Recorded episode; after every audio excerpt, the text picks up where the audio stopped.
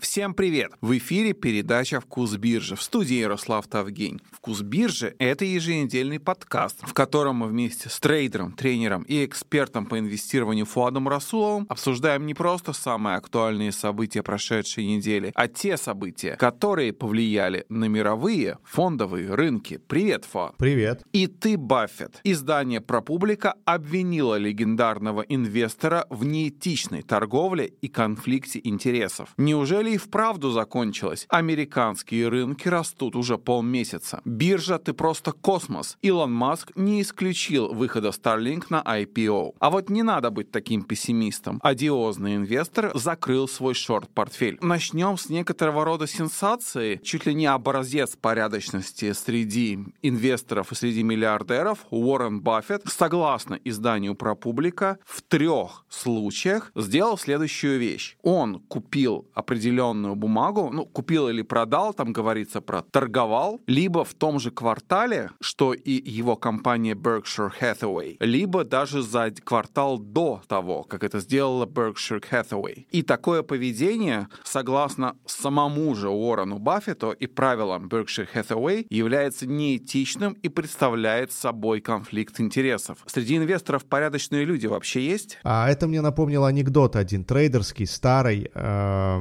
про то, ну ладно, погуглите потом, долго рассказывать, про то, как э, в очереди в рай стоят, ждут, да, пока дойдет до них очередь честные, э, приличные люди, и вдруг кого-то без очереди пропускают, и им оказывается честный брокер. Ну, то есть настолько редкость, что без очереди э, он прошел э, мимо честнейших людей, меценатов, да, святых людей. Э, да, я прочитал эту новость вчера. Чарли Мунгер или Мангер, как правильно, не знаю, фамилия произносит, он прокомментировал эту новость, и он сказал, что слабо верится в это. Баффет всю жизнь свою, всю репутацию поставил на Berkshire Hathaway, и он не будет так делать, для него это важнее, чем его какие-то личные деньги. А, ну, во-первых, да, это конфликт интересов по правилам э, компании, вообще любой честной, приличной компании так, так не делается. Вообще проблема старая на самом деле. Вот такого рода сделки, да, наши слушатели могут спросить, а что тут такого? Ну, подумаешь, купил себе раньше. А, какие могут быть э, проблемы раньше, позже. И Berkshire Hathaway, его фонд, он им управляет, и его личные деньги тоже никто не запретит ему покупать а, позже или раньше. Но дело в том, что когда ты покупаешь на клиентские деньги, а Berkshire Hathaway это огромный фонд, это не только деньги Уоррена Баффета, а, объемы там огромные, значит, рынок пойдет вверх. И из-за психологического эффекта рынок узнает, что Berkshire Hathaway покупает, значит, надо брать. Вот, например, Accidental компания, Accidental Petroleum, а, эта бумага очень долго росла, вот сейчас цены на нефть идут вниз, она немного припала, но вообще она росла даже быстрее рынка, там рекорд какой-то был за какой-то там 22 год, например, а, потому что ее покупал Баффет. И э, объемы большие, психологический эффект присутствует, и если ты знаешь, что объяви ты о покупке со стороны Berkshire Hathaway и реализуй эту покупку реально вот а, на рынке, а, бумага пойдет вверх, а, грех не прикупить, да, до того, как ты объявил, до того, как ты купил, реально поднял объемы а, и увеличил спрос на эту бумагу. Но это неправильно, это конфликт интересов, это использование, да, своего так скажем, инсайдерской информации, ты же знаешь, что скоро будешь, будет покупка со стороны. Berkshire. А, так делали раньше, может и сейчас делают, но это старая история конфликта интересов а, members, да, вот этих членов Нью-Йоркской фондовой биржи а, и, собственно, самой биржи, самой индустрии, а, вообще эта тема очень нравится зумерам и миллениалам. Они такие борцы с коррупцией на Уолл-стрит, да, ну, назовем это коррупцией, инсайдерской информацией и так далее, манипулированием. А, хотя сами, конечно, творят вон. Ты говоришь, как будто это что-то плохое. А, это плохое. Ну вот сейчас я расскажу давнюю историю, давний конфликт между членами Нью-Йоркской биржи и, так скажем, индустрией, э, регуляторами и так далее. Представим себе, что есть брокер, который выводит объемы своих клиентов на биржу ну, какой-нибудь там Морган Стэнли или любой другой а, институциональный игрок на Уолл-стрит. У него есть клиенты, в том числе крупные, пенсионные фонды, хедж-фонды. И вот стоит на полу биржи, вот trading pit, да, так называемый, а, это когда еще биржи были не электронные, стоит на полу биржи э, трейдер, э, брокер, да, назовем, э, ему поступает звонок из э, бэк-офиса, мол, купи, или фронт-офиса, ну, купи акций клиенту или напрямую звонят, неважно, клиенту, а, допустим, какой-нибудь а, ABC Pension Fund of California, купи а, 1 миллион акций IBM. Он смотрит на цену, цена там 111 долларов за акцию, и понимает, что если сейчас он с рынка спылесосит 1 миллион акций по рыночной цене, а заявка именно рыночной цены, то цена будет уже через несколько минут не 111 долларов, а 113, 115, кто знает сколько. Потому что на рынке столько предложений сейчас нет, вот сиюминутно по этой цене. Да? По 111 долларов есть предложение на 100 тысяч акций, на 150 может быть. Дальше уже а, в лимит ордер э, вот в этой бук, да, а, в книге заявок, идут уже другие цены, то есть продают по более высоким. 100 тысяч акций по 111, еще 50 тысяч по 111, 50, еще там 200 а, тысяч акций лежит по 113 уже, ну, грубо говоря. А, стакан, да, так называемый. И вот, конечно же, он э, имеет такое искушение прикупить лично себе бумаг, пока цена не двинулась на небольшую сумму по 111, а потом реализовать ордер клиента – а, кто там будет копаться, что было раньше, что позже. SEC? Да, конечно же, все это расследуется, много штрафов было в свое время, но сейчас биржи электронные, хотя что мешает сделать точно так же уже а, электронно, не на полу биржи, не в трейдинг пит. А, долго система бодалась, пыталась эту проблему решить, но сам понимаешь, там, где есть большие деньги, быстрые деньги, прям просто за считанные секунды, минуты ты можешь. Так вот, а, обвинения Баффета примерно такие же. Ему предъявили такие же обвинения, мол, ты сначала покупаешь себя, потом Беркширу, и акция растет а, используешь более дешевую цену перед тем, как ее взвинтить покупками Berkshire, а еще больше информации, которая поступит на рынок, потому что Berkshire а, публичная компания, они часто просто раскрывают свои покупки, цена еще выше идет вверх, потому что рынок узнает, что а, Баффет купил, да. Я, конечно, все еще верю, что Баффет так не делает или делал а, случайно по незнанию пару раз – а, что суммы там такие крошечные, что действительно все сбережения Баффета, весь его капитал в Беркшире и какие-то там несколько тысяч не сильно его интересует, окей. Ну, в общем, проблема есть. Я на выходных собираюсь перечитать а, про политика, да, по-моему, называлось э, издание, которое обвиняет его. Про паблика. Про паблика, да, вот, не политика. А, перечитаю все это прям очень придирчиво ко всем фактам прислушаюсь, самому интересно, чем это закончится, и вообще, что скажет Баффет, делал он так или, или нет. А, конечно, не хотелось бы, чтобы единственный, ну не единственный, да, а самый крутой инвестор в мире, самый, э, самой неподмоченной репутацией, просто чистейший дядюшка Баффет на старости лет, э, в свои-то там 94 ему, да, а, подпортил, вот, подмочил свою репутацию. Не хотелось бы. Верить, хочется верить, что это какой-то или мелкий случай, не стоящий внимания, или вообще такого не было. А твоя репутация пока что ок. Примерно через месяц после того, как ты здесь в эфире «Вкуса биржи» сказал, что коррекция закончилась, она, ну, как бы через месяц и закончилась. Примерно с конца октября рынки постоянно растут. Чем ты это объясняешь? А, ну, неважно, сколько длилась коррекция, где она еще протопталась, сколько времени, важны уровни. Я говорил о 4200, 4200 по S&P, и мы как раз примерно на этом уровне оттоптались и пошли вверх. Ну, чуть ниже уходили, совсем незначительно, даже не процент, даже не процент, это полпроцента в лучшем случае, даже меньше. А, что я могу сказать? Что-то везет мне в последнее время, выигрываю я споры. Вот еще заключил пари э, с тем же с теми же ребятами, Григорием и Алексом, а на конец года 4590 будет S&P, я сказал, у них прогнозы были ниже, они, медведи, а, были или остаются, или уже не являются. А, мы об этом на всех мероприятиях прям это обсуждаем. Ну, интересно на самом деле, рынок же это кто? Быки и медведи, да, вот я бык, и пока удается а, чувствовать рынок, я думаю, не всегда так было и будет, наверное. Но вот пока удается. Видимо, слишком сконцентрирован я на понимании того, что делает ФРС, на тех веяниях, процессах, которые происходят, и а, рискнув, удается понять, э, чего хочет женщина, да, чего хочет рынок. А что я могу сказать? Да, действительно, рынок ушел вверх очень сильно, как раз после нашего обсуждения, что это похоже на дно. А, драйвером для этого был а, в этот раз не искусственный интеллект, в этот раз драйвером послужили инфляционные данные. Рынок начал отрастать уже к заседанию ФРС. ФРС не испортил рынок своими заявлениями, а вот вышедшие после этого инфляционные данные просто дали жару, и оказалось, что они ниже. Кстати, PPI выходил вообще шикарный. Я, я думаю, инфляционные данные даже лучше, чем хотелось бы. Особенно вот эти опережающие индекс произво... Э, цен производителей, индекс да, оптовых цен раньше его называли, не потребительские цены, а оптовые. Это прекрасные индикаторы того, что проблема решилась, а, она еще не решена, но уже близка к этому.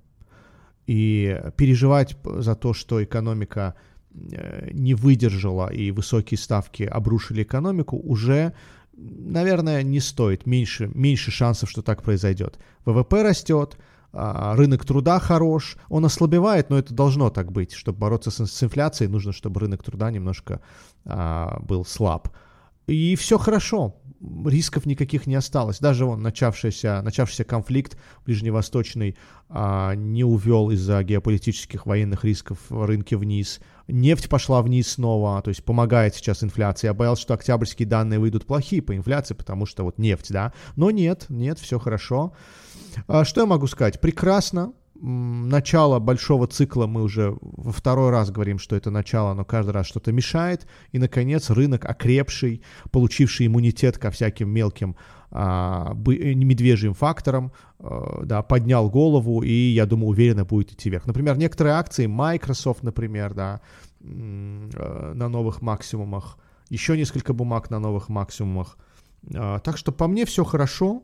А, я опоздал по покупкам, некоторые бумаги хотел закупиться, докупиться не успел. Ну, благо они уже, уже у меня есть, я хотел добить. А, а так все отлично. Бычий рынок с небольшими коррекциями вниз будем наблюдать. А, продажи, наверное, да, все-таки новые уровни, кто-то хочет зафиксироваться. А, так я все еще бык, такой умеренно уверенный бык. Я был уверенным, в прошлый раз говорил, что умеренный, сейчас снова умеренно уверенный бык. Насколько я понимаю, ты не просто бык, но ты прогнозируешь, что мы на пороге нового десятилетнего цикла экономического роста. А я тут недавно услышал, что это не единственная гипотеза, что есть еще одна, что якобы могут повториться 70-е годы, когда, видимо, на место какого-то кризиса пришел вдруг не цикл экономического роста, а десятилетие более или менее такого такого болтания на месте туда-сюда и без никакого выхода наверх. Что думаешь об этой гипотезе? А, ну, я не люблю сравнение с такими очень далекими периодами в истории, как 70-е. А, хорошо не с Великой депрессией сравнивают. Во-первых, а, все другое. Масса причин не ждать повторения 70-х. А, во главе ФРС не Волкер, а Джером Пауэлл. Начнем с этого. Это мелочь, конечно. А, ничего плохого Волкер не делал эпоха высоких ставок, таких как в 70-е, а, могут наши слушатели пробить в гугле, какие тогда были ставки. Космически высокие, это не, не, не 5% текущие, да, намного выше. Э, дальше, я думаю, драйверов сейчас, которые могут экономику э, поднять, а не заставить болтаться на месте, полным-полно. Но вот смотри, э, Microsoft уже штампует свой чип. Можете себе представить, Microsoft свой чип, который а, будет заменит чип NVIDIA. Это прекрасная новость. А, для Microsoft. И для шортселлеров NVIDIA? Не думаю, у NVIDIA полным-полно будет заказов. Вот сейчас подросли AMD, Intel стал расти, там тоже очень много новых заказов. А, я в Intel продолжал верить, мы говорили на эту тему, часто вспоминали Intel, я говорил, что компания, конечно, не очень, но есть вера, надежда, что менеджмент новый, а, ну как новый, относительно, конечно, новый, и искусственный интеллект все-таки дадут шанс компании Intel, и она начнет расти. Вчера 43 было, а когда-то опускались, я не помню, что это 30, по-моему. Что я могу сказать? Драйверов много, которые могут э, экономику поднять. Э, научно-технический прогресс, искусственный интеллект. Все это э, отличает нас от ситуации в 70-е годы. Да тот же, посмотри, кстати, скоро Starlink выйдет на биржу. Ну как скоро, через год. Илон Маск собирается, по слухам, разделить SpaceX и вычленить оттуда Starlink и вывести на биржу. Вот будет IPO, такая новая Галя, да. Galaxy раньше было, сейчас Starlink э, или SpaceX два в одном или э, один э, вышедший из другого. А, это, конечно, хорошая галя. А это также точно как Funding Secured? А, ну, давай я процитирую. Илон Маск э, обсуждает IPO. Сейчас, это факт или, или слух? Источник Bloomberg. No final decision have been made. Еще окончательного решения не было. Не принято еще окончательное решение. А, просто это возможно, что произойдет именно так. Так что нет, не secured. Дальше, что у нас еще из новостей а, интересных? Ну, в общем, что я хочу сказать. Я не верю в э, сценарий 70-х, я не верю в то, что сейчас, в 2023 э, у нас настолько все быстро меняется, экономика получает постоянно новые драйверы. Она даже в рецессию не упала. Она не смогла упасть в рецессию. Так динамично развивается. Да, минуточку, мы говорим об, об американской экономике. Мы говорим э, подкаст «Вкус биржи» в основном об американских биржах, об американских акциях. Поэтому речь идет об американской экономике. Она настолько динамична, что даже не успела впасть в рецессию и пока чувствует себя неплохо. Так что нет, в этот сценарий я не верю. Да, есть проблемы. Например, у нас на этой неделе были отчетности компаний разных. А, ну вот смотри, Tyson Group, это производитель мяса, самый крупный в США, рухнули акции. Там ничего хорошего, потребление мяса падает, а, потребители все меньше мяса едят, и, и куриного, и любого другого, и вот акции на дне. Ты хочешь сказать, что такая прекрасная ситуация в экономике, что народ мясо перестал есть? А, нет, он не обязательно перестал есть, потому что не на что покупать мясо. Ну, общий спрос, да, он, он падает, да, мы понимаем, что а, спрос потребительский, он не на пике, но это нормально, извините, инфляция была, люди просто отказываются по таким ценам, отказывались по таким ценам покупать, и сейчас оптимизма особого нет. Но экономика не на грани между рецессией и э, ростом более-менее ощутимым, она растет. Количество рабочих мест, посмотри, какое было. Э, последняя цифра, не помню, какая была, 250, по-моему, да, было. Помнишь, мы даже говорили, или 150, мы даже говорили, что если выйдет вот такая умеренная цифра, это, это очень хорошо, это благо просто для рынков самый бычий сигнал. Высокие цифры это, это зло, а низкие цифры — это уже серьезный сигнал, что, кажется, мы одной ногой идем куда-то в сторону рецессии, а вот умеренные цифры — это просто идеально. И вот вышло идеально, рынки это сразу же восприняли как хороший сигнал бычий.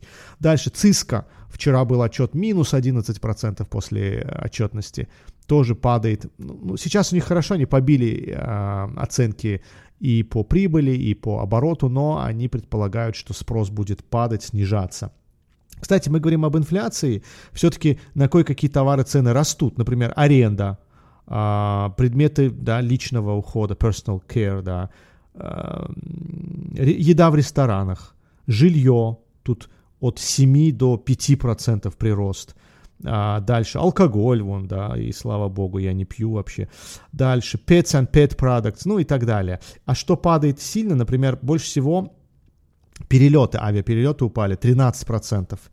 А, аренда автомобилей 9%, бэушные автомобили 7%, а, ну и дальше игрушки, всякая энергетика и так далее. Так, мясо едят меньше, путешествуют меньше, на автомобиле ездят меньше, игрушек детей покупают меньше. Прекрасная ситуация в экономике. А, прекрасная не сказать, что прекрасная, но и неплохая. Не, не надо э, алармистские свои месседжи кидать обществу. А, Все действительно... Опять же, мы не говорим об Эстонии, там хуже, мы говорим об, об американской экономике. Все неплохо. А, общий-то инфляционный фон неплохой, да, 3,2. А, это очень близко к 2, э, да, целевому уровню. А было 9 Помнишь эти страшные периоды? А в Эстонии было 23 там, и 9. А, так что я сторонник того, что все идет умеренно неплохо. Есть шанс, что в рецессию так и одной ногой мы не попадем. Мы, то есть они американцы. А фондовый рынок это уже почувствовал, пошел на новые вершины, покорять новые вершины. Технологический сектор а, получил новый драйв, в том числе из-за искусственного интеллекта. А, сейчас уже можно Google переводчиком не пользоваться, просто переводить вот так онлайн, держа а, телефон а, включенным, специальную аппликашку. Так что вот так. Э, да, у некоторых компаний, конечно, ситуация хуже. Кстати, Tesla, Tesla, мы говорили о Superlink, Starlink, цены на поддержанные Tesla, когда-то тоже она была дороже чуть ли, чем не новая несколько лет назад, а сейчас уже 16 месяцев подряд она падает и упала на 42%. А, вот Тесла сейчас тоже такая, ситуация у нее на грани. А, я видел вчера прогноз на 2030 год по обороту Теслы, по прибыли, по всем параметрам. Там такой разброс был. В общем, интрига интригой. Что я могу сказать? Эм, рынки почувствовали запах, бычий запах. Рынки устремились вверх достаточно серьезно, но многие бумаги, несмотря на этот мощный рывок, все еще находятся близко к каким-то 52-недельным минимумам, хотя часть бумаг уже даже новый рекорд побила. А, это похоже на новый восходящий цикл, и я верю в него, потому что особых проблем не осталось. Самая главная проблема – инфляция, и она разрешается. Пока ты высказываешь свои оптимистические мысли, где-то там грустит один инвестор Майкл Бьюри, потому что было объявлено, что он закрыл свою позицию размером в 1,6 миллиарда долларов, которая шла против рынка. Пессимисты, я смотрю, сегодня теряют реальные деньги? А возможно, даже эта сумма больше, потому что по номиналу 1,6, сколько он еще сверху потерял. Или наоборот меньше, если это были опционы, может быть, это, да, сумма всего контракта. Ну, в общем, я видел твит Майкла, он поставил улыбочку, кто-то написал, что это только номинально, и он поставил улыбочку. А что я могу сказать? Э, помните, мы говорили о Майкле Бьюри, что он вот шортит, что он угадал ипотечный кризис 2008 это то, о ком снят фильм, да, Big Short, по-моему, назывался. А, и я даже говорил, что есть, наверное, такой эффект – человек окрыляется прежними удачами, успехом прежним, э, правильным прогнозом, и ему кажется, что он каждый раз будет угадывать, и его бдительность, его э, да, справедливая оценка ситуации притупляется, и, в общем, настигает его неудача.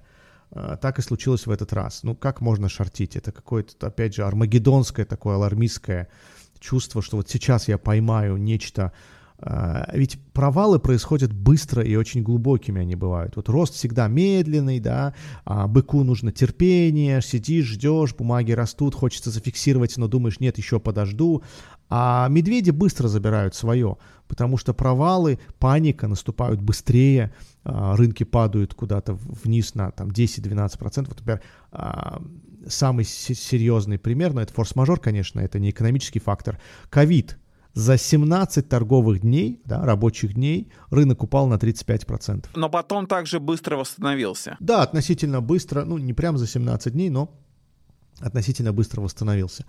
А, так что, да, не удалось Майклу в этот раз забрать. А, вообще, кстати, сейчас идет обсуждение шортселлеров, хедж-фондов, а, со стороны шортселлеров и хедж-фондов обсуждение с SEC, с SEC, комиссией, а, какая-то регуляция новая обсуждается. Я не вникал в подробности, но вот, а, возможно, будут какие-то новости в этой сфере. Что я могу сказать? Да, жалко Майкла Бьюри. Ну, бывает, это рынок. А, быки забирают свое. Медведи все еще надеюсь, что вот сейчас, сейчас, сейчас еще немного усредняются, потом это заканчивается плохо. Зато он смог закрыться, и если он это сделал несколько дней назад, ну, допустим, неделю или две, то прекрасно. А, он, он не попал на вот этот последний скачок вверх, да, ему повезло, что он на полпути вышел. Ну, не на полпути, сильно потерял, ну, мог бы еще больше потерять.